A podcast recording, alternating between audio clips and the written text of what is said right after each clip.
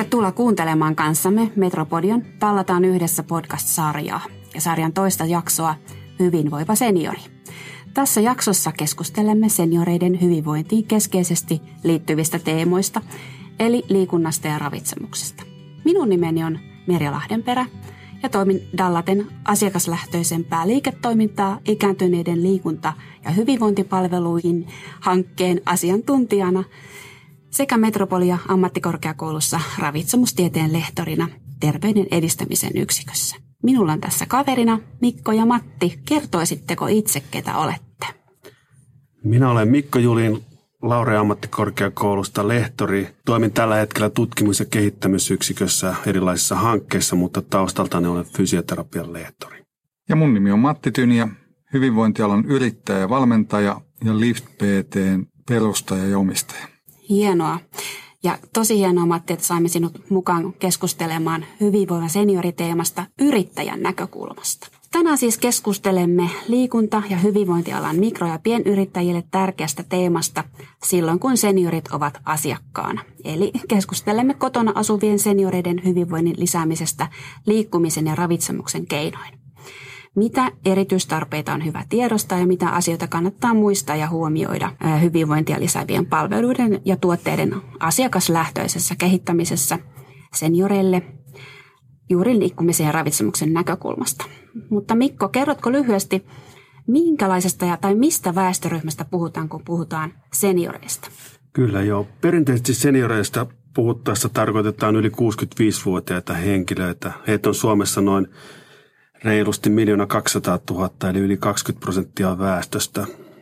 Ja, ja tuota, monet heistä on niin hyväkuntoisia, että ehkä, ehkä on vähän harhastakin puhua, puhua tuota, noin pelkästään senioreista, että nykyään puhutaan myös tällaisella termillä kuin myöhäiskeski-ikäisistä henkilöistä silloin, kun puhutaan 65-75-vuotiaita. Että monet näistä on tosiaan hirmu hyvässä kunnossa ja esimerkiksi yli 75-vuotiaista tällä hetkellä noin 90 prosenttia vähän enemmänkin asuu yksin omassa kotonaan ilman, ilman apuja, että, että ovat, ovat hyvin toimintakykyisiä ja tärkeää on pitää heitä toimintakykyisenäkin.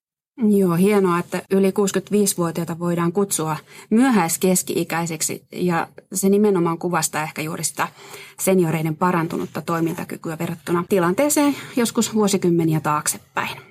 Viimeistään juuri keski tai myöhäiskeski onkin hyvä kiinnittää huomiota niihin omiin elintapoihin ja miettiä, mitä voisi tehdä, jotta myöhemmässä iässä pysyisi edelleen hyvinvoivana. Ja tuon toimintakyvyn ylläpitämisen kannalta tärkeässä roolissa on liikunnan ja liikkumisen lisäksi myös seniorin ravitsemukselliset tarpeet, mutta tähän aiheeseen palaamme vähän tuonnempana.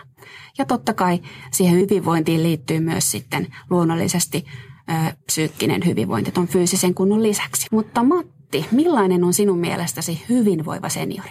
No tämä onkin hyvin, hyvin mielenkiintoinen kysymys ja, ja, ja tota, varsin moniulotteinen, että minun mielestä hyvinvoiva seniori on ihan samanlainen kuin kuka tahansa kansalainen. Eli jos miettii, niin muutama, tai kiteyttää muutama asia, niin keho ja mieli on kunnossa ja silloin seniorikin voi hyvin. Eli, ja se hyvinvointi tietysti rakentuu useammasta tekijästä, eli siihen tarvitaan terveellinen ja ravitseva ruoka, hyvä laadukas uni ja säännöllinen liikunta. Ja, ja nämä silloin kun on kunnossa, niin ne vaikuttaa myös siihen mieleen. Itselleni nuo sosiaaliset suhteet on tärkeitä ja, ja pidän niin kuin yhteen tärkeimmistä asioista sitä, että seniorit pitävät sosiaaliset verkostot kunnossa myös työelämän jälkeen. Eli Hyvinvoiva seniori harrastaa säännöllisesti liikuntaa ja lihaskuntaharjoittelua unohtamatta. Joo. Mikko, mä kysyn sulta taas, että miksi pitäisi sitten puhua mieluummin liikkumisesta kuin liikunnasta? Hyvä kysymys. Liikkuminen on paljon moniulotteisempi käsite ja monesti puhutaan fyysisestä aktiivisuudesta. Fyysinen aktiivisuus taas tarkoittaa mitä tahansa energiamäärän lisäystä, joka tahdonalainen lihas saa aikaan, joten, joten se kattaa myös liikunnan ja kaikki muutkin liikkumiset. Ja jos me puhutaan vain liikunnasta, niin silloin me rajoitetaan hyvin niin kuin lyhyeseen hetkeen. Se voi olla joku tunnin harjoitus pari kertaa viikossa ja kuitenkin me tiedetään, että viikossa on 167 tuntia.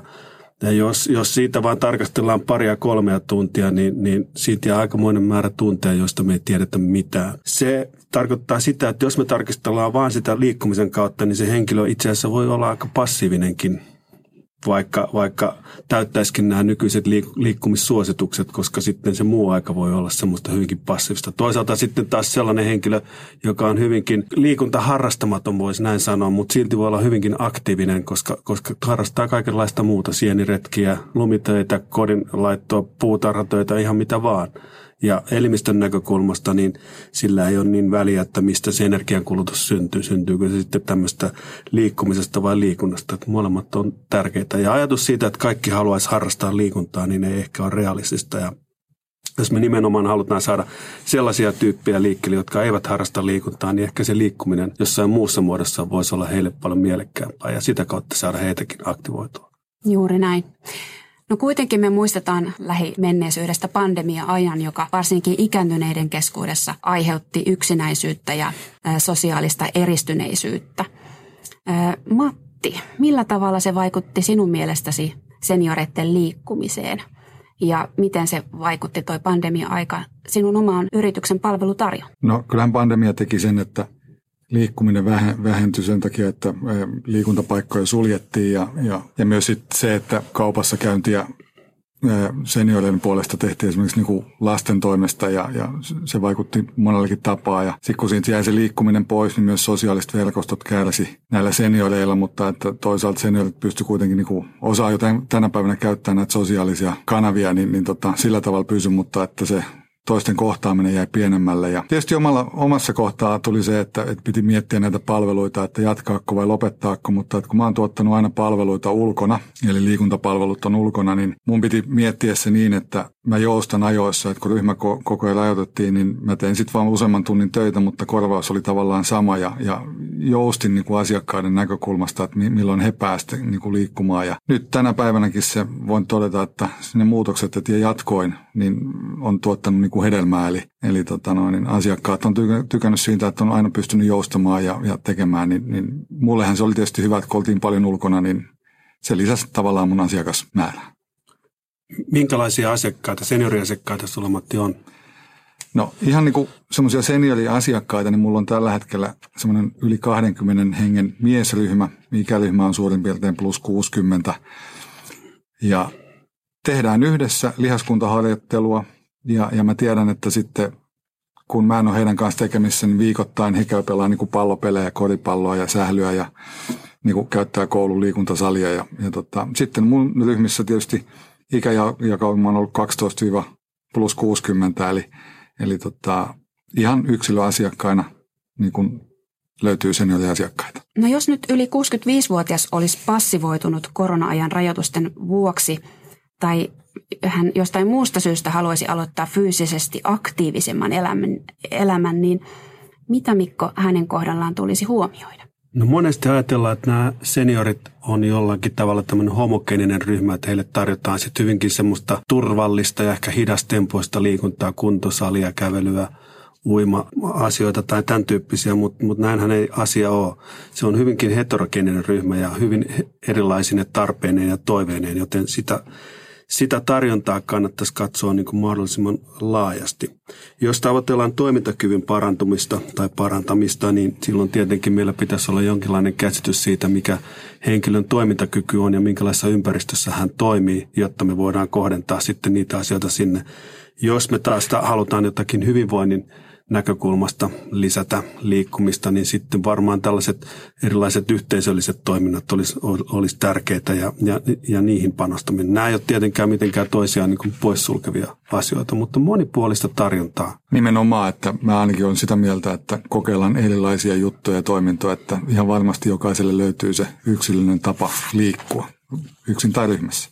Joo, meillä, meilläkin on ollut tämmöinen hanke, jossa seniorit on pelannut jalkapalloilua, me puhutaan kuntojalkapalloista. Meillä on vanhimmat osallistujat on ollut yli 80-vuotiaita ja sellaisia henkilöitä, jotka ei koskaan aikaisemmin potkenut palloa missään seurassa tai missään, missään säännöllisesti. Ja hyvin se on toiminut. Se on ollut oikeastaan hirmu hauskaa, turvallistakin, kun ollaan huomioitu he, heidän niin kuin tarpeet ja muokattu vähän sääntöjä siihen, mutta, mutta ajatus monesti on, että ei tämmöistä jalkapallon tyyppistä toimintaa voi senioreille tarjota, mutta ihan oikein hyvin voi tarjota. Itse asiassa se on hirmu suosittu ollut niinkin vielä, että kun tämä hanke on loppunut, niin on omatoimisesti vielä jatkanut keskenäänkin tätä pelailua. Joo, ja just tässä nimenomaan, kun puhutaan joukkuelajeista ja ei välttämättä jalkapallo, mutta tämän ryhmäytyminen ja sen merkitys ja, ja kun sitten kuulutaankin ryhmään, niin se ryhmän painekin tulee jo sieltä, että ei tavallaan haluta olla pois, ei malteta olla pois sieltä viikoittaisesta tapahtumasta. Kyllä, ja sitten he nostavat tällaisia, että on kiva oppia uusia asioita. Että se, sekin on myös tässä seniorille tärkeää.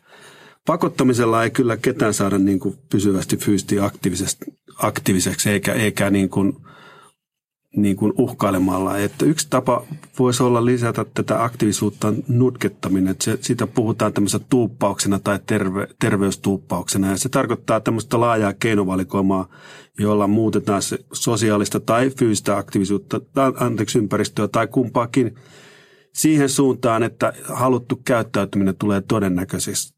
Ja se tarkoittaa siis sitä, että, että että ympäristö on, on, on niin kuin houkutteleva ja, ja sitäkin kannattaisi miettiä, että mitä me voitaisiin tehdä sille ympäristölle niin, että se voisi houkutella. Ja ei se nutkittaminen mikään oikotie asioihin ole, mutta tämäkin kannattaisi pitää mielessä. Että...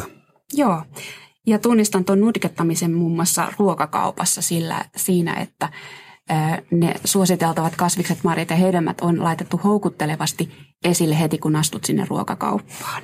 No hyvä nyt sitten, kun Melia johdatteli meidät tuonne eh, kauppaan, niin tota, mennään sinne ravitsemuksen puolelle. Ja tota, Melialle kysymys, että mihin seniorin tulisi kiinnittää niin kuin erityisesti huomiota?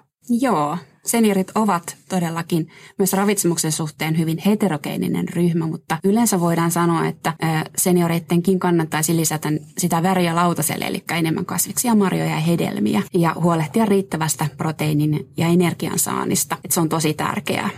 Erityisesti siinä vaiheessa sitten, kun lähtee sinne liikkumaan enemmän ja energiaa kuluttamaan, niin, niin, niin jotta pystyy sitten saamaan riittävästi sitä energiakulutusta vastaavasti. Mutta onneksi tuo fyysinen aktiivisuus myös sitten lisää ruokahalua normaalissa tilanteessa, mutta täytyy muistaa, että ikääntyneille tulee kylläisyys nopeammin, joten heille suositellaan että nauttisi pienempiä aterioita useammin päivässä.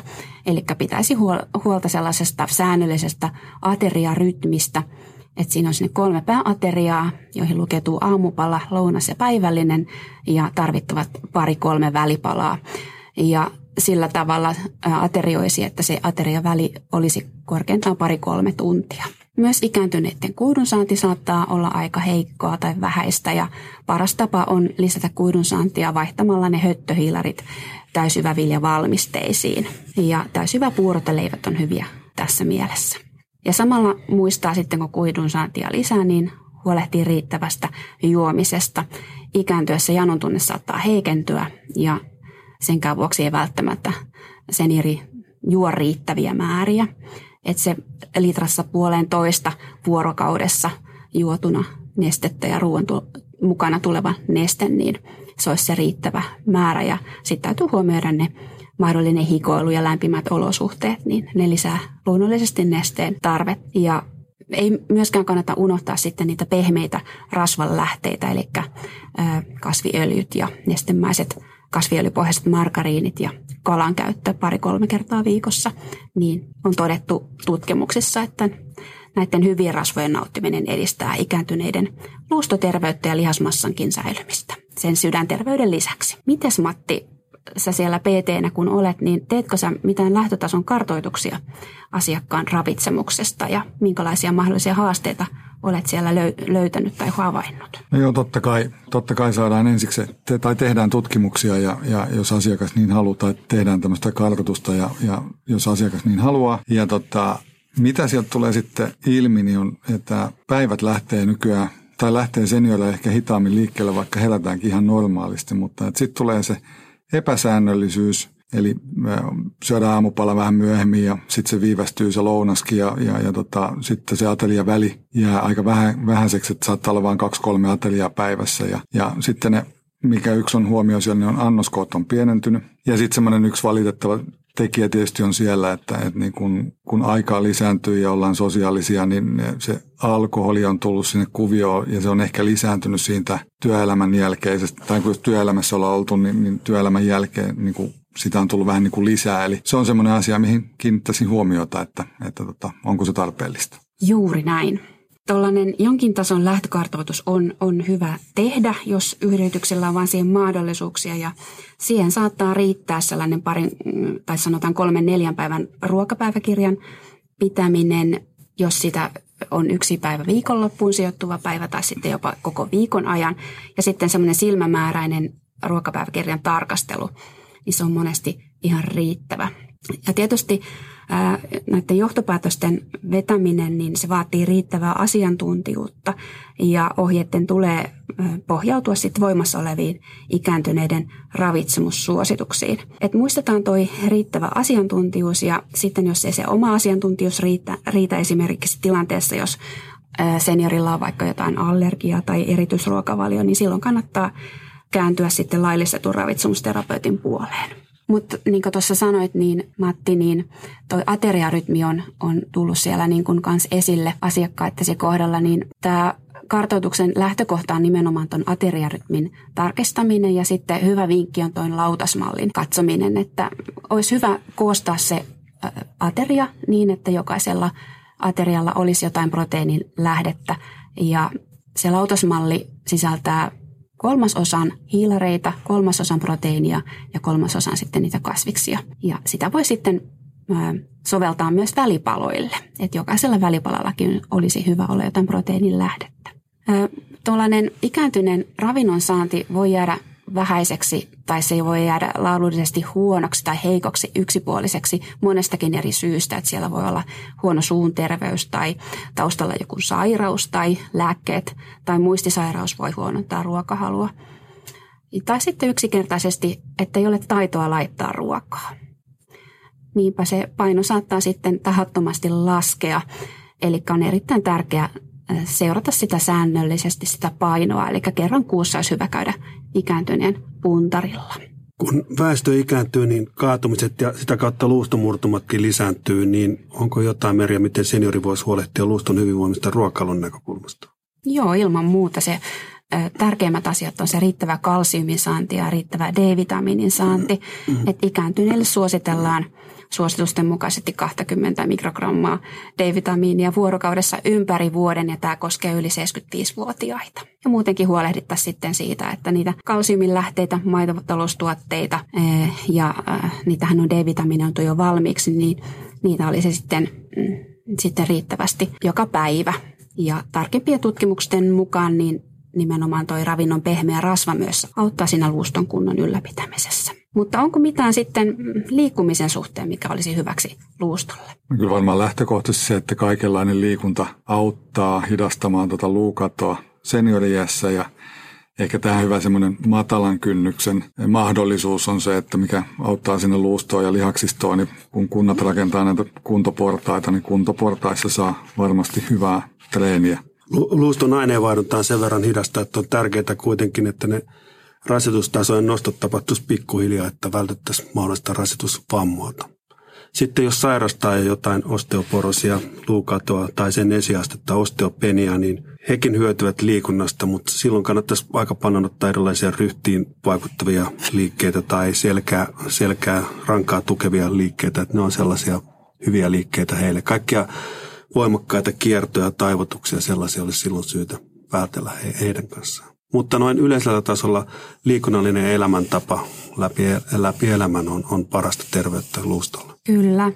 Ja sitten ikääntyessä tulee helposti näitä tasapainohaasteita, niin silloinhan hyvästä luuston kunnosta on hyötyä, niin ei tule niin helposti niitä murtumia. Niin miten, miten sitten hyvästä lihasvoimasta ja toimintakyvystä olisi hyötyä? No ensinnäkin tämä kaatumisvaara on, on tai kaatuminen on monen tekijän summa – mutta se tiedetään tutkimuksista, että liikun, liikunta auttaa hyvinkin ennaltaehkäisemään kaatumista. Sitten jos ollaan oikein vanhoja, oikein monivammaisia tai vaivaisia, niin, niin sitten kyllä sen liikkuminen ei pelkästään riitä, että sitten pitää tarkastella myös sitä ympäristöä, lääkkeitä ja kaikkea muita ja sitä kautta kartoittaa näitä kaatumisvaaroja. Noin yleisesti sanoisin vielä että tähän kaatumisvaaran ehkäisyn, että tasapainoharjoittelu eri muodossa kannattaisi aina ottaa niihin mukaan. Kyllä. Lihasvoimaharjoittelusta tutkimusten mukaan vain noin 10 prosenttia tekee senioreista niin kuin riittävästi lihasvoimaharjoittelua. Siinä meillä olisi paljon petrattavaa. No mitäs tota, niin nämä seniorit mieltää lihasvoimaharjoittelun tarpeellisuuden? Onko se heidän mielestään tarpeellista yleensä?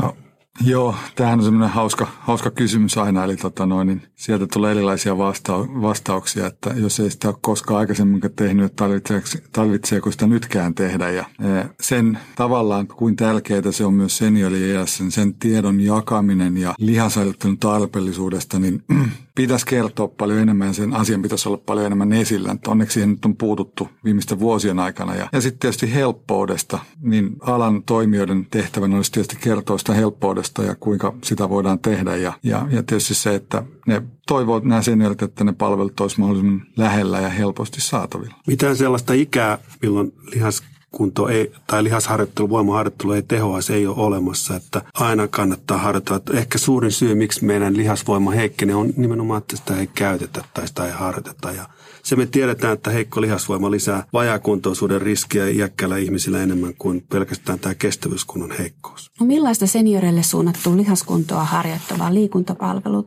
tulisi sitten olla? Onko sinulla, Matti, tähän ihan jotain käytännön vinkkejä? No mä oon aina lähtenyt siitä, että, että vain mielikuvitussa rajana, että kun mä näitä, näitä palveluita tuotan tuolla ulkona, eli mä hyödytän näitä julkisia ulkoharjoittelupaikkoja ja, ja sitten kun mä sanon sitä, että kivet ja kannot sopii siihen lihaskuntoharjoitteluun ihan yhtä hyvin kuin kuntosalilla tehtävä jumppa, eli tai liikunta- tai lihaskuntoharjoittelu. Eli sitä voi tehdä niin kuin matalan kynnyksenä niin kuin treeninä koti, kotijumppana tai, tai sitten sitä voi mennä kuntosalille. Että on vaan siitä, että mistä itse haluaa niin lähteä liikkeelle. Ja jokaiselle varmasti löytyy se tapa, että haluuko siihen sitten ostaa niin kuin, valmennusta tai ohjausta, mutta mutta että sehän on niin kuin jokaisen oma asia ja sitten miten siihen mennään. Ja sitten tietysti houkuttelevuus.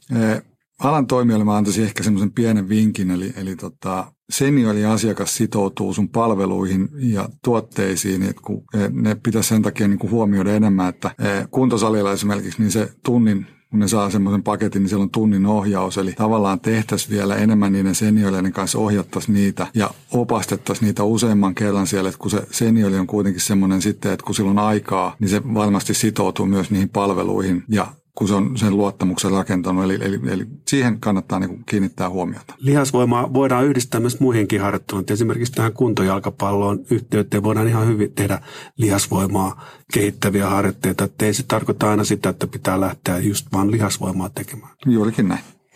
No jotta lihaskuntoa voidaan sitten pitää yllä, niin tarvitaan niitä rakennusaineita, joita on nimenomaan proteiinit, eli huolehditaan siitä säännöllisestä ruokarytmistä ja siitä, että sitä proteiinia jakautuisi mm, eri aterioille pitkin päivää. Kannattaa myös muistaa, että riittävä hiilihydraattien saanti säästää näitä proteiineja, jotta niitä voidaan käyttää rakennusaineeksi, eivätkä ne kulu energiaksi. Mutta erittäin tärkeää on myös se, että ruoka on seniorille mieleistä, se on maukasta ja ruokahetki on rauhallinen ja itse ruokailuun voi käyttää riittävästi aikaa. Ja jos nyt vielä tuon tällaisen seikan kuin painonhallinta tähän keskusteluun mukaan, niin voisin sanoa, että aika monet senioritkin saattaa sitten alkaa ihan suotta laihduttamaan. Nimittäin ikääntyneille painosuositus on työikäisiin verrattuna sallivampi ja yli 70-vuotiaan ei yleensä kannata laihduttaa. Eli jos hän on hyväkuntoinen, niin ja se ei haittaa se, se ylipaino, mahdollinen ylipaino mitenkään toimintakykyä, niin missään nimessä ei kannata sitten alkaa laihduttamaan, vaan olisi tärkeintä pitää se paino sitten tasaisena, että se ei lähde nousemaan eikä laskemaan. Mutta jos ylipainosta on terveydellistä haittaa, on esimerkiksi huonossa hoitotasapainossa oleva kakkostyypin diabetes, niin hallitusta muutaman kilon painonpudotuksesta voisi ikääntyneillekin olla hyötyä.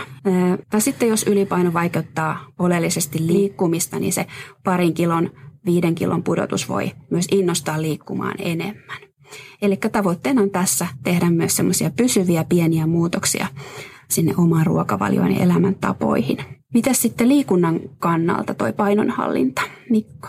Liikunnan kannalta ei ole mitään erityisen niin kuin yksittäistä liikettä tai liikkumistapaa todettu niin kuin parhaaksi mahdolliseksi tavaksi hallita painoa, mutta voisi lähteä niistä liikkumisen suosituksista, joissa sanotaan, että viikoittain 75 minuuttia intensiivistä tai 150 minuuttia tämmöisen kohtuullisen kuormittavaa liikkumista ja siihen lihaskunnot päälle. Että se voisi olla hyvä semmoinen lähtö, mistä voisi lähteä liikkeelle, jos ei muuten ole fyysisesti aktiivinen. Sillä varmaan pääsisi liikkeelle. Hyvä. Nyt kun me tiedetään näitä kaikkia suosituksia ja tiedetään paljon sitä tietoa tuppaa tulemaan erilaisista lähteistä, niin miten me sitten saadaan senioritkin liikkeelle? Mistä me kaivetaan se motivaatio esiin? Mitä me voitaisiin asialle tehdä? Se onkin hyvä kysymys ja sitä varmaan kaikki tässä pohtii, mutta tilanne on se, että jokaisen ihmisen henkilökohtainen tilanne on erilainen ja motivaation lähteet on erilaisia. Ne vaihtelee sen yksilönkin kohdalla päivittäin. Joskus huvittaa, joskus ei huvita. Tärkeää olisi, että se olisi motivoivaa se ohjaajan vuorovaikutus ja, ja tuettaisiin niitä asioita, mitä se henkilö haluaa tehdä ja, ja että se olisi hauskaa. Se hauskuus on varmaan yksi semmoinen iso asia, että, että ihmiset menee sinne, mikä on hauskaa ja mistä he kokee saavansa niin kuin hyötyä. Ja sen takia meidän ei kannattaisi tuputtaa sellaisia asioita, jotka me pidetään tärkeänä. Ja meidän mielestä jonkun pitäisi juuri näitä tehdä, niin voi olla just sellaisia asioita, joita se henkilö ei halua tehdä. Ja sitten siinä syntyy sellaista vastakkainasettelua ja sitä me pyrittäisiin niin kuin välttämään kaikin keinoin. Ja kohderyhmän osallistuminen olisi tärkeää, että mitä, mitä he haluavat tehdä. Tietenkin asiantuntijan pitäisi tuoda se oma asiantuntemus siihen mukaan, mutta, mutta tärkeää olisi kuulla, kuulla heitä. Kyllä. Matti, miten sinä motivoit yrittäjänä senioriasiakkaitasi? No kyllä mä lähden siitä, että mä kannustan niitä erilaisiin lajikokeiluihin, että kun valtava kieli on eri lajeja, mitä voi lähteä kokeilemaan ja sieltä ihan varmasti löytyy jokaiselle se oma mieluisa laji tai liikuntamuoto. Sitten tietysti se yhdessä tekeminen, eli joku tietysti nauttii siitä, että tekee yksinkin, mutta että, että yhdessä tekemisessä on aina se sosiaalinen tapa tai sosiaalisuus läsnä. Ja, ja sitten toisaalta se, että ei, ei puhutaan niin kuin, että paljon puistojumppaa tai jotain muuta, niin, niin tämmöisiä perusjuttuja, niin, niin kaivataan sitä liikkumista ja elämyksiä, eli tämmöiset melontaletket, kalastamisletket ja muuta, niin ne on aika, aika mielenkiintoisia nostaa niin kuin päätään niin kuin palveluiden tuottamisessa tällä hetkellä. Ja tietysti seniorit haluaa ne palvelut helpoksi, helposti, niin kuin aikaisemmin mainitsinkin, niin, niin tota, ne pitää olla helposti saatavia.